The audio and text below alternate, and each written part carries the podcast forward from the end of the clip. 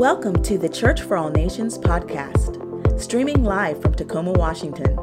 We're so excited you joined us today. We hope you're encouraged by this week's message. Awesome. Well, this is week five of This Is War. And tonight, we're going back to that same anchor verse, and it's just getting longer and longer, right? But we're going to dive into so much scripture tonight so much scripture. So please make sure you're taking notes. Go back and read a lot of this. Some of it, you're probably going to be like, I didn't even know that was there. Some of what we're going to talk about this week, the Lord showed me for the very first time this year. So I'm super pumped about it. Ephesians 6 is where we're starting again tonight in verse 10. Finally, be strong in the Lord and his mighty power. Put on the full armor of God. You know, it's so interesting to me, too, that scripture is so clear about not just having it hanging in your closet, right? God's provided it, but God ain't putting it on you. You put it on. Put on the full armor of God. That'll be a sermon in itself. Woo! So that you can take your stand against the devil's schemes because the devil does has have schemes, right? You know that. You've seen it. Verse 12 For our struggle is not against flesh and blood, but against rulers, against the authorities, against the powers of this dark world, and against the spiritual forces of evil in the heavenly realms. Verse 13, therefore, again, put on the full armor of God so that when the day of evil comes, you may be able to stand your ground. And after you've done everything, to stand. Stand firm then with the belt of truth buckled around your waist, with the breastplate of righteousness in place, and with your feet fitted with the readiness that comes from the gospel of peace. In addition to all of this, take up the shield of faith that we talked about last week, with which you can extinguish all the flaming arrows of the evil one. And verse 17, which is our subject tonight, take the helmet of salvation. Everybody say helmet. Helmet of salvation. And I think we understand what a helmet does, right? We understand that a helmet protects our minds. But what we might not understand is that not only is it a symbol of the protection of our minds, it's a symbol of the protection and covering of our entire thought life which is a huge deal. Proverbs 4. I've taught this to you before, but I'm going to teach it to you till the day I die because it's so imperative. Proverbs 4, verse 23 says, Guard your heart above all else, for everything you do flows from it. Some of the stuff you do, no, no, no everything you do flows from your heart. So you're to guard it. Yeah, but actually, you're talking about helmets go on your head, not your heart. Well, we've taught this before. When scripture talks about your heart, it's not talking about your aortic pump. Anybody know that? It's not talking about your physical heart. It's talking about your heart that controls your thought life, your will, and your emotions. Scripture never commands you to control your emotions. There's not one place in Scripture that I've ever found that says, control your emotions, even when it's that time of the month. Like hesitations or something. No.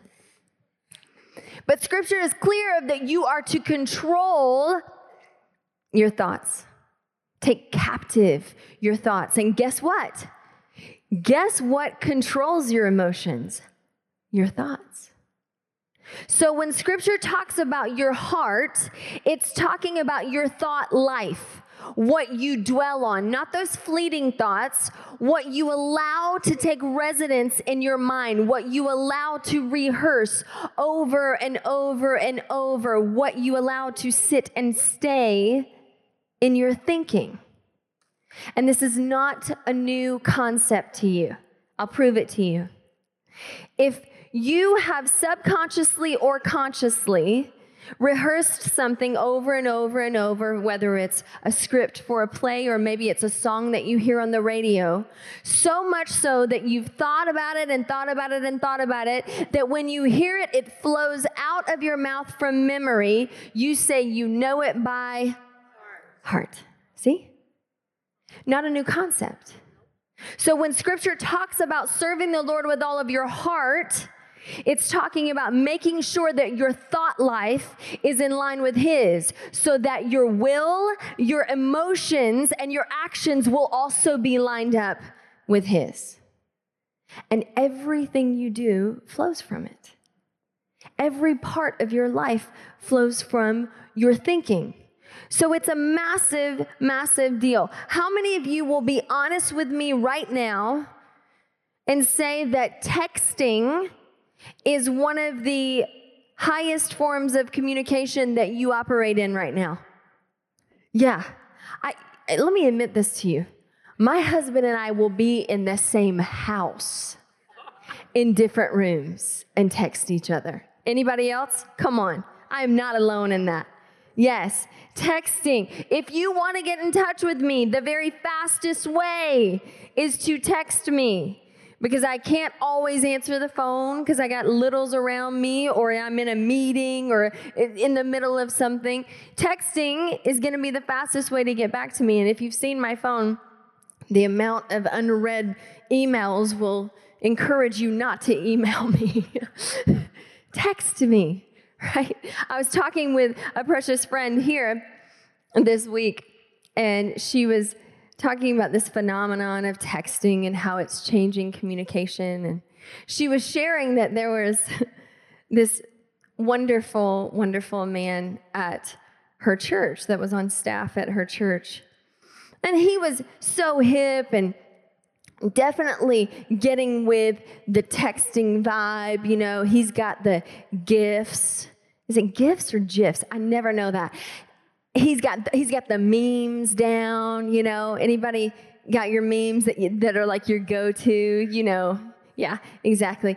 Uh, and and so he he was getting with all the lingo, and everybody on the staff was so proud of him until one day, a few members of the staff had been notified via text by a family of a tragedy that they had lost a father. And so he was on this group text, and they had shared, we, we lost dad last night. We would really appreciate your prayers. And he, in love and in caring, wrote, Oh no, exclamation point, LOL. And my friend picks up the phone and said, what are you doing? Why would you text that to everyone? And he said, Well, well, of course, I'm always gonna send them lots of love. No, that is not what that means. Ah, not lots of love, right? And in that moment, we realize that the way we think about things matters. The definitions that we give things matter. They're a huge deal. Tonight, we're going to unpack the battle, the very famous battle of David and Goliath. And tonight, we're going to look at aspects of this battle that you may or may not have seen taught before, kind of uncommon aspects of this battle is what I want to look at tonight because I want to unpack to you some differentiation in the way I believe David was thinking. Some different ways that he was thinking about what he was facing and why it made such a huge impact. Different ways that you and I need to adopt in our own lives to truly start being successful in the battles that you and I face. And the very first one tonight that I want to unpack with you the first instruction that I believe David ascribed to that I want us to practice tonight. Number one is keep your mind on who God is. Keep your mind on who God is. That passage that we just read, Ephesians 6, verse 17 said, Take the helmet of salvation. Take the helmet of salvation. This term, salvation, if you have your Bibles, underline it. That term is also used in a scripture that I actually receive the most questions about.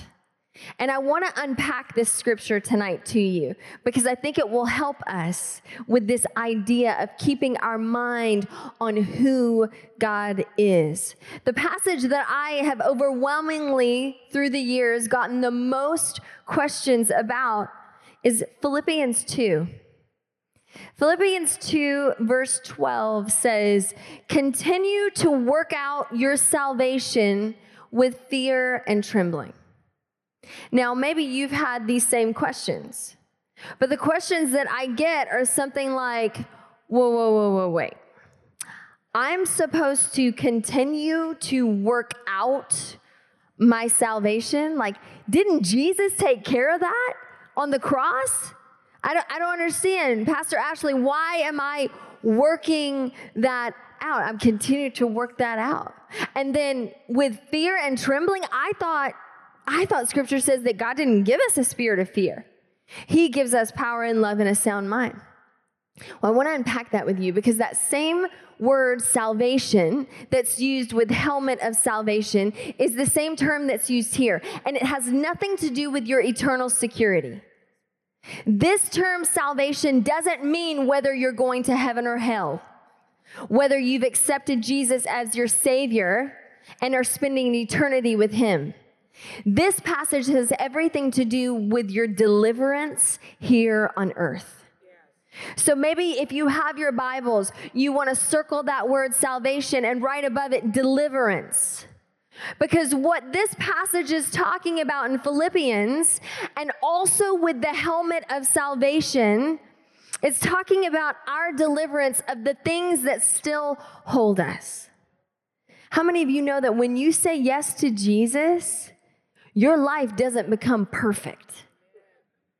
You still got struggles, right? And if you don't, I do. So we can talk about me. God is still working out this deal. But I love, I love, love, love the way this passage unpacks it. Continue. That encourages me because that means it's a process. I don't wake up one day and I've suddenly arrived. In fact, we're going to launch Growth Track in a few in a few weeks, which is part of our next steps here at Church for All Nations. And one of the steps was named Find Freedom. But my husband and I, in prayer, renamed it to Grow in Freedom. Because it's not something that you arrive at here on earth. It's something that you're continually working toward as God works that out in your life. So continue to work out your salvation. When I looked at the way that the original language lines that up. What that passage really is trying to communicate to us is that God will continually work out our deliverance as we do what? Look at that last part of that passage. With fear and trembling? With fear and trembling. What the heck is the Lord talking about there? He wants us to be afraid of him.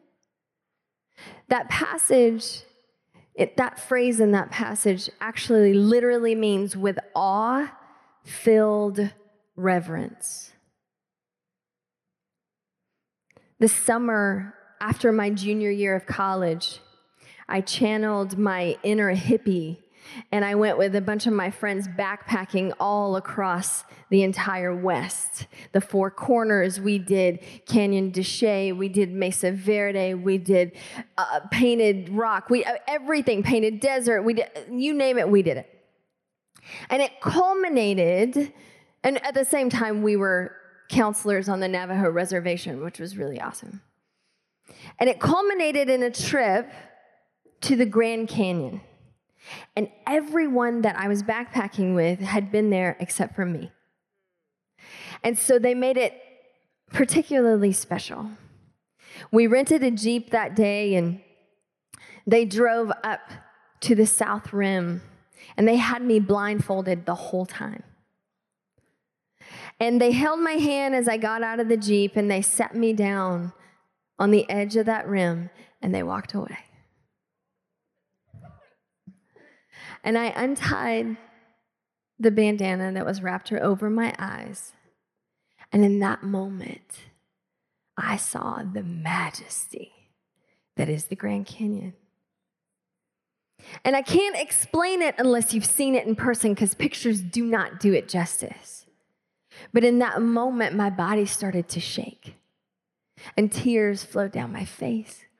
And I couldn't look away because it's just so beautiful.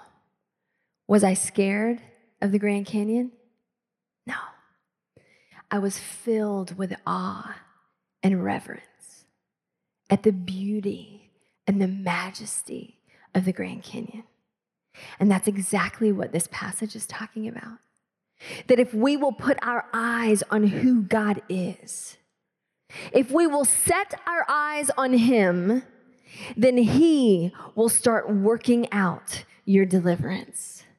Oh, Pastor Ashley, I, I feel like that might be a little bit of a stretch. I have proof for you. Look at the last part of that passage Philippians 2 12 and 13.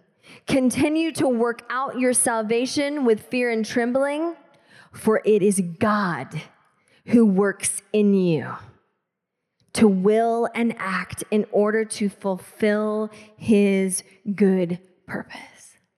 He does it. You just put your eyes on him. You just continue to be filled with awe and reverence at who he is and watch how he starts to continually transform your mind. That's what Romans is talking about. Look at Romans 12. And verse 2 says, Do not conform to the pattern of the world, but be continually transformed, is that term. Write that in your Bibles if you have your Bible there. Continually transformed by the constant renewing of your mind. It's not just waking up one day and it's different, it's you waking up every day and it's different. The more you keep your eyes on Him. David's difference in thinking about this particular battle started far before the battle took place.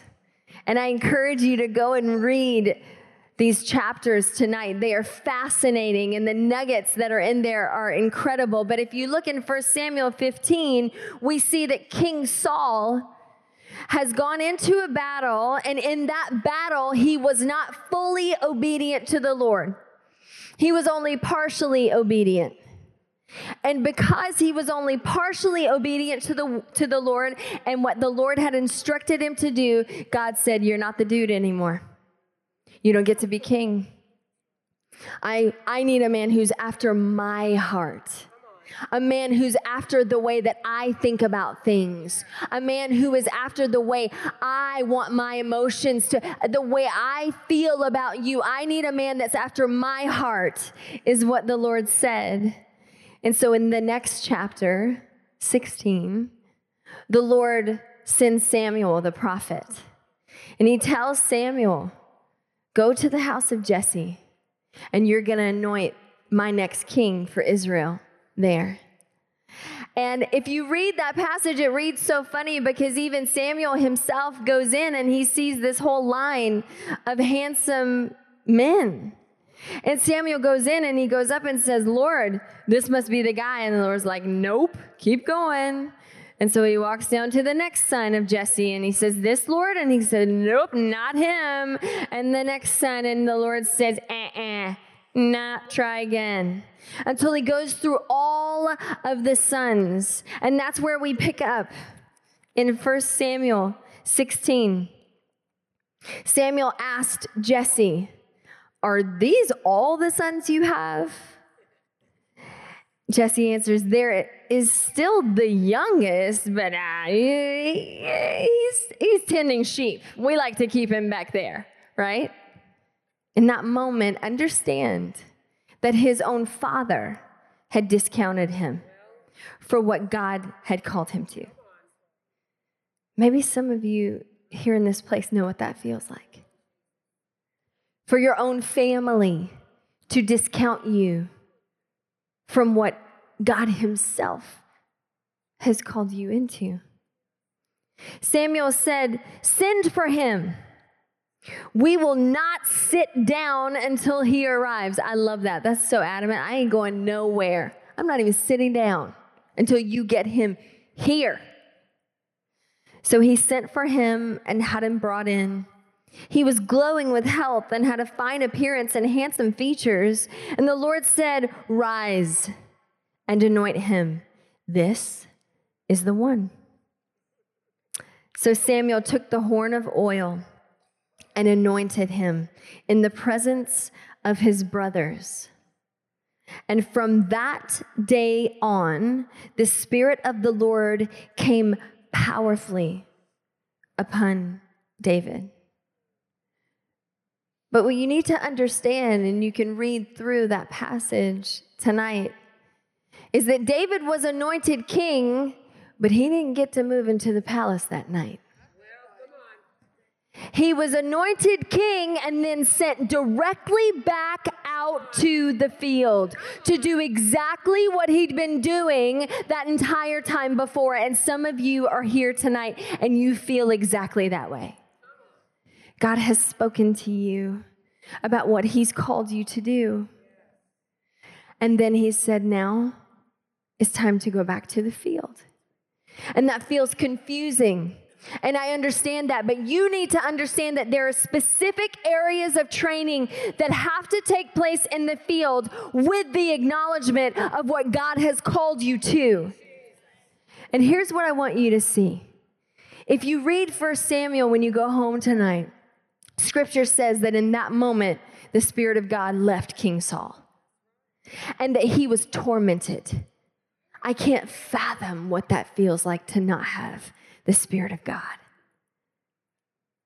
King Saul is so tormented that his attendants look at him and say, if you can't have God's presence, you got to have somebody around you that's got the presence of God. And we've heard of a guy. The attendants in his courts tell him of a worshiper that they've heard of. Of a guy that is in a shepherd's field worshiping God just like he was already in the palace. And here's what I want you to see King Saul sends for David because he was a worshiper. He worshiped with the harp. And King Saul was so desperate for the presence of God that he sends for David. And here's what I don't want you to miss David was anointed king and sent back to the field, but the way he handled that assignment being back in the field is what opened the door for him to walk into his assignment. David worshiped in the field despite the fact that he'd been anointed king and wasn't seeing it happen yet. And that fact alone is exactly why doors started opening. In that moment, Saul called him into his courts, and David had his very first encounter in being within the palace walls. Why? Because he was willing to worship. What are you doing in your field season? Those of you that God has anointed with specific callings, And He hasn't allowed you to walk into the fullness of that calling yet. Maybe you're like David. Maybe if you read scripture, it's clear David went back and forth from the field to the palace, worshiping in the field, worshiping in the palace. And maybe that's kind of how you feel right now. You're like, man, I'm kind of in between. I'm, I'm kind of not totally here. I'm not totally there. And God says, this is part of the training. How will you handle it? Will you keep your eyes on me? Because that changes everything in awe and reverence, allowing Him to work out your deliverance. It matters how you keep your eyes on the Lord. Keeping your mind on who God is, the very second way that I know God is calling us to change our thinking is keep your mind on what God says about you. Keep your mind on what God says about you. You have to understand that the Philistines and the Israelites had gathered for battle. And one stood on one side of this valley and one stood on the other. And they stared at each other. And normally this would be a hand to hand combat type battle. But the Philistines had a different decision. They decided to bring forth Goliath, who was terrifyingly scary. He was this enormous giant that was their best warrior in the entire land.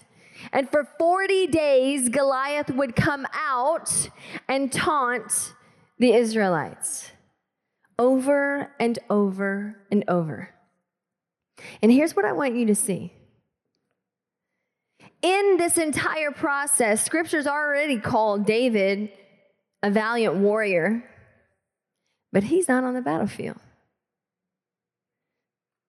I'm guessing he wanted to be on the battlefield. I'm guessing he thought that should have been his place, but the Lord still had him with the sheep. And then it says that his father Jesse calls him and says, I need you to go check on the boys, take some food to them. And that's where we're picking up. 1 Samuel 17, verse 22, it says, David gets to the battle lines, sees what's going on, and this is how he reacts. David left his things with the keeper of supplies. He ran to the battle lines and asked his brothers, How are ya? As he was talking with them, Goliath the Philistine, champion from Gath, stepped out from his lines and shouted his usual defiance. But this time David heard it.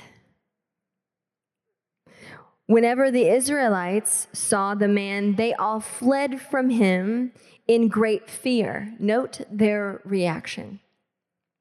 Verse 25. Now the Israelites had been saying, Do you see how this man keeps coming out? He comes out to defy Israel. The king will give great wealth. Notice this Underline it if you have your Bibles. The king will give great wealth to the man who kills him. He will also give him his daughter in marriage and will exempt his family from taxes in Israel. Wait, wait, wait. What? David, look at this. Look at his response. David asked the men standing near him, Whoa, wait, did I hear that right? What will be done for the man who kills the Philistine and removes this disgrace from Israel? Who is this uncircumcised Philistine that he should defy the armies of the living God? They reply in verse 27 they repeated it to him. So now he's heard it twice. What they had been saying and told him, this is what will be done for the man who kills him. Jump down to verse 30. I've never seen this before this year. He then turned away to someone else and brought up the same matter. And the men answered him as before, three different times. He's like, "Well, what, what, what? What do you get if you if you go and fight Goliath?"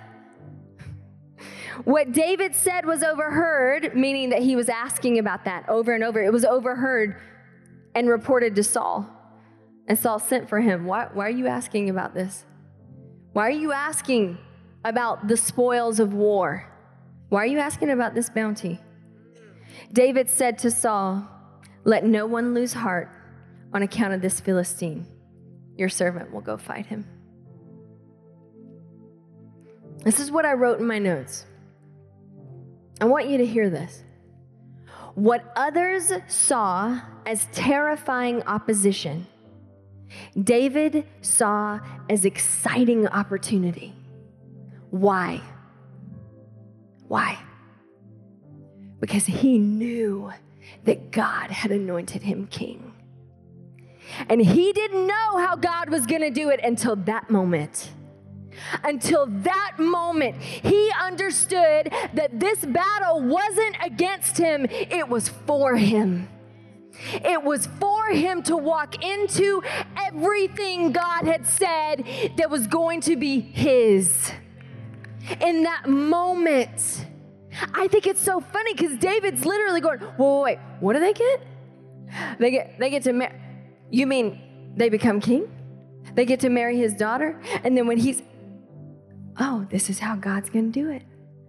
Uh, yeah, I'll fight him. God's already told me I'm king. Yeah, I'll fight him. Why? Because he was dwelling not on what his brothers were saying. Go read it tonight. His brothers are like, Would you please shut up? Scripture says that. And he's like, What? I can't even talk now? Read it. It's hilarious. It's literally like my children bickering. It's, it's a riot. David understood his calling.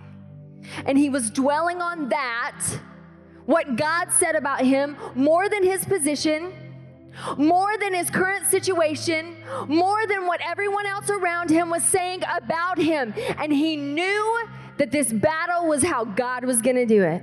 And so, heck yeah, he walked in there, not wearing Saul's armor. I don't need your armor, bro. I got this because the Lord's already shown me. The Lord's shown me. I'm the dude. I've already been anointed in front of my brothers. Hey, you know that was an awkward night in their home. I want you to hear this because I didn't understand this until what we walked through last year. There are more battles for you than against you. There are more battles that you face in your life that God wants to use to walk you into the territory that He's already told you is yours than battles that the enemy is just trying to rob you. It's so amazing. We see this over and over and over in Scripture, particularly with David the things that God calls David to. He requires him to actually go into battle. And then the spoils of war is everything God told him he'd have. What if we started seeing our battles that way? What if we got our minds off of what it feels like? What if we got our minds off of what so and so said? And instead dwell just on what God told you. And started looking at opposition, understanding that it might be exactly how God brings all of that into your camp. That changes everything. That changes whether I want to run away from a battle or head first into it because of what God said, not because of what I feel, not even because of what I see, but because of what He said. Spoils of war. That second part of Romans 12, verse 2, is exactly why it's so important that we're continually renewing our minds making sure that we have the helmet of deliverance on all the time, constantly working. It says that we're supposed to be transformed by the renewing of our mind. Why? Because then, and only then, will you be able to test and approve what God's will is. You can't possibly know which battle you're supposed to run into until you know his heart, his mind, what he says about you. Then you can prove what his will is his good and pleasing and perfect will, because that's what he's calling you to. We are called to make sure that we keep our minds on who God is the awe and reverence, the majesty of how beautiful He is. And then, secondly, keeping our minds on what He says about you, what He says in His Word, what He says through His Holy Spirit, exactly about you and your situation. And number three, keep your mind on what God has done. On what God has done. One of the most famous miracles in the Bible that Jesus performs. Many of you know it. It's found in a couple of the different Gospels. But it's referenced as feeding the 5,000. And really, scripture says that it was 5,000 men. So the estimations are more like 25,000 when you count the women and the children. But scripture says that Jesus took bread and loaves, just her fish and loaves. Jesus took fish and loaves, what a little boy was willing to give to make sure that the multitudes ate. And at the end of Jesus multiplying it over and over and over, and after everybody was full, scripture says that there were 12 baskets of leftovers. 12 baskets. 12 disciples. 12 baskets and 12 disciples. And if you read it in Mark, directly after that miracle took place, scripture says that Jesus commanded the disciples to get into the boat, and he didn't go with them. And I want to pick up exactly in that place because there's something here that I've never seen until this last month that I want you to leave with tonight. Mark 6, starting in verse 47, scripture says, Later that night, the boat that the disciples were in was in the middle of the lake, and Jesus was alone on the land. And he saw the disciples straining at the oars. They were struggling, they were battling, right? Because the wind was against them. A storm hit. It's a different type of battle.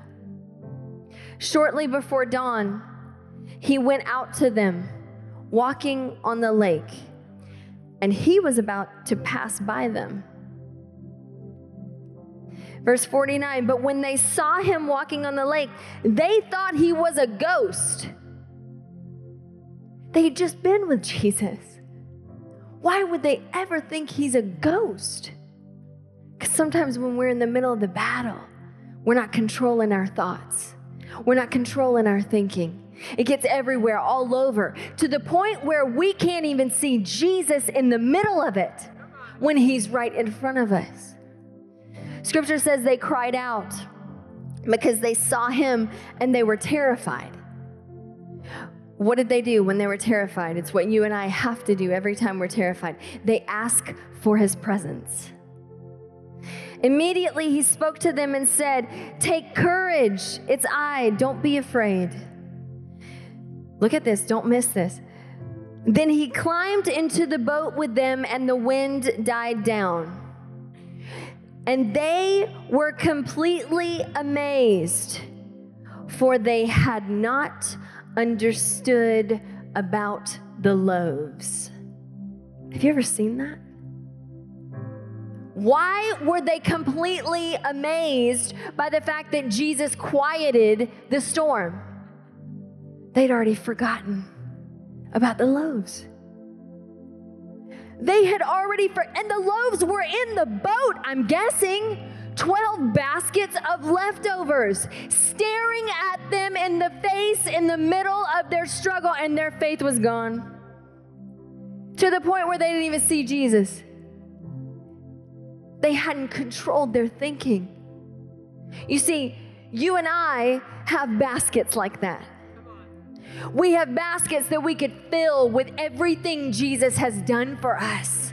Everything that He's done in our lives, the miracles that we've seen performed, the things that should have happened but didn't, the things that could have happened but didn't, the things that we wanted to happen but didn't, and thank God they didn't.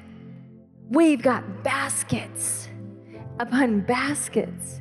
And yet, when we get in the middle of a battle, if we are not conscious of making certain that we think about exactly what he's done in the past, then we'll miss him in the middle of the struggle. They didn't understand. They didn't have proper thinking about the loaves right in front of them. Most of you know what happens in the battle of David and Goliath. David ventures into that battlefield, five stones and a sling, to face this giant, and with one stone takes him out. Scripture says that David then approaches Goliath, takes Goliath's sword, and cuts Goliath's head off just to make sure the deal is done. Just to be certain. But there's something I want you to see about what David does with that sword. Because you have to understand that God doesn't just want you to remember what He's done, He wants you to use what He's done. Look with me, 1 Samuel. Verse 21, I'm sorry, 1 Samuel chapter 21. It's really cool because if you read what happens before that, David's called into another battle. And upon arriving outside of the camp, he realizes that he doesn't have his normal sword. He doesn't have his armor with him. And if you look in Samuel, 1 Samuel 21, verse 8, David asked the priest, Don't you have a spear or a sword here somewhere? I haven't brought my sword or any other weapon because the king's mission was so urgent. Verse 9 the priest replied, The sword of Goliath, the Philistine, whom you killed in the valley of Elah, it, it's here. It's actually wrapped in a cloth behind the ephod. If you want it, take it, for there is no sword here but that one. And David replied, And there is none like it. Give it to me. And if you read that battle, David takes that sword and uses it for God's glory. And we never read about David using any other sword in the rest of Scripture. Why? Because what God has given you the weapons and the tools that He has granted you from the victories that He's taken care of, that will always be your most dangerous weapon. There is none like it. And God is calling you to use it. And some of you have it wrapped in a cloth and it's hiding behind the bed because you're scared that people will start talking about that one time when you were in that battle. And you're thinking maybe they're going to remember some of the off parts, but no, no, no. God's calling you to use that spoil of war as the weapon to take new territory, freedom for new people. There's a precious man that you'll see here on Sunday. His name is Alan. And his story is one that JF and I love to tell because it is so powerful. You see, Alan found himself an addict and homeless after being very successful married, awesome home, awesome job. And the enemy thought he had him. But Alan found the Lord at the Tacoma Rescue Mission. Radically saved, started attending the church that we were pastoring then, and we watched the Lord win battles for Alan. Oh, it was beautiful. Till that one Sunday morning, he walked in with his little girl that he got to be with for the first time in years. And we saw her come to know the Lord. And you know what's so amazing about Alan and Riley? Is that they didn't wrap that sword and stick it under the bed. Almost every single month, you can hear amazing stories about Alan and Riley going to minister to the homeless. And Alan telling them about how he was in the exact place, the exact emotions, the exact circumstances that so many of them were in. And Riley explaining what it was like to see her daddy in that situation. And what Alan and Riley do is they win battles. They win battles with the sword, with the tools, with the weapons from the victory that God gave them. And they bring families into the rescue mission. They, they bring families food, they bring them resources, they teach them Jesus. Why? Because God hasn't brought you through those battles for you to stay silent. And not just to think on them and remember, God is calling you to use them. God is calling you to take new territory as you continue to look to Him. Continue to think on who He is as you continue Continue to think on and dwell on who He says you are, what He's called you to do. And as you continue to think and dwell on exactly what He's done in your life and what He's calling you to do with it. I'm going to pray for you in a second, but we're going to do something a little bit different first. And I saw this last Tuesday night. I went home and I guess it was 10:30 or 11 and my babies were already in bed, of course. And my sweet husband tried to stay up, but I saw him dozing, you know, with his phone on his chest. And I laid there and was praying, and the Lord showed me that tonight we are going to anoint our heads. Because some of you need a night to mark that your old thinking is over. Some of you need a specific reminder to tell the enemy, nope, I'm not allowed to think that way anymore. Some of you need to be spoken over from the Lord exactly who He is. And some of you need to hear exactly how He sees you.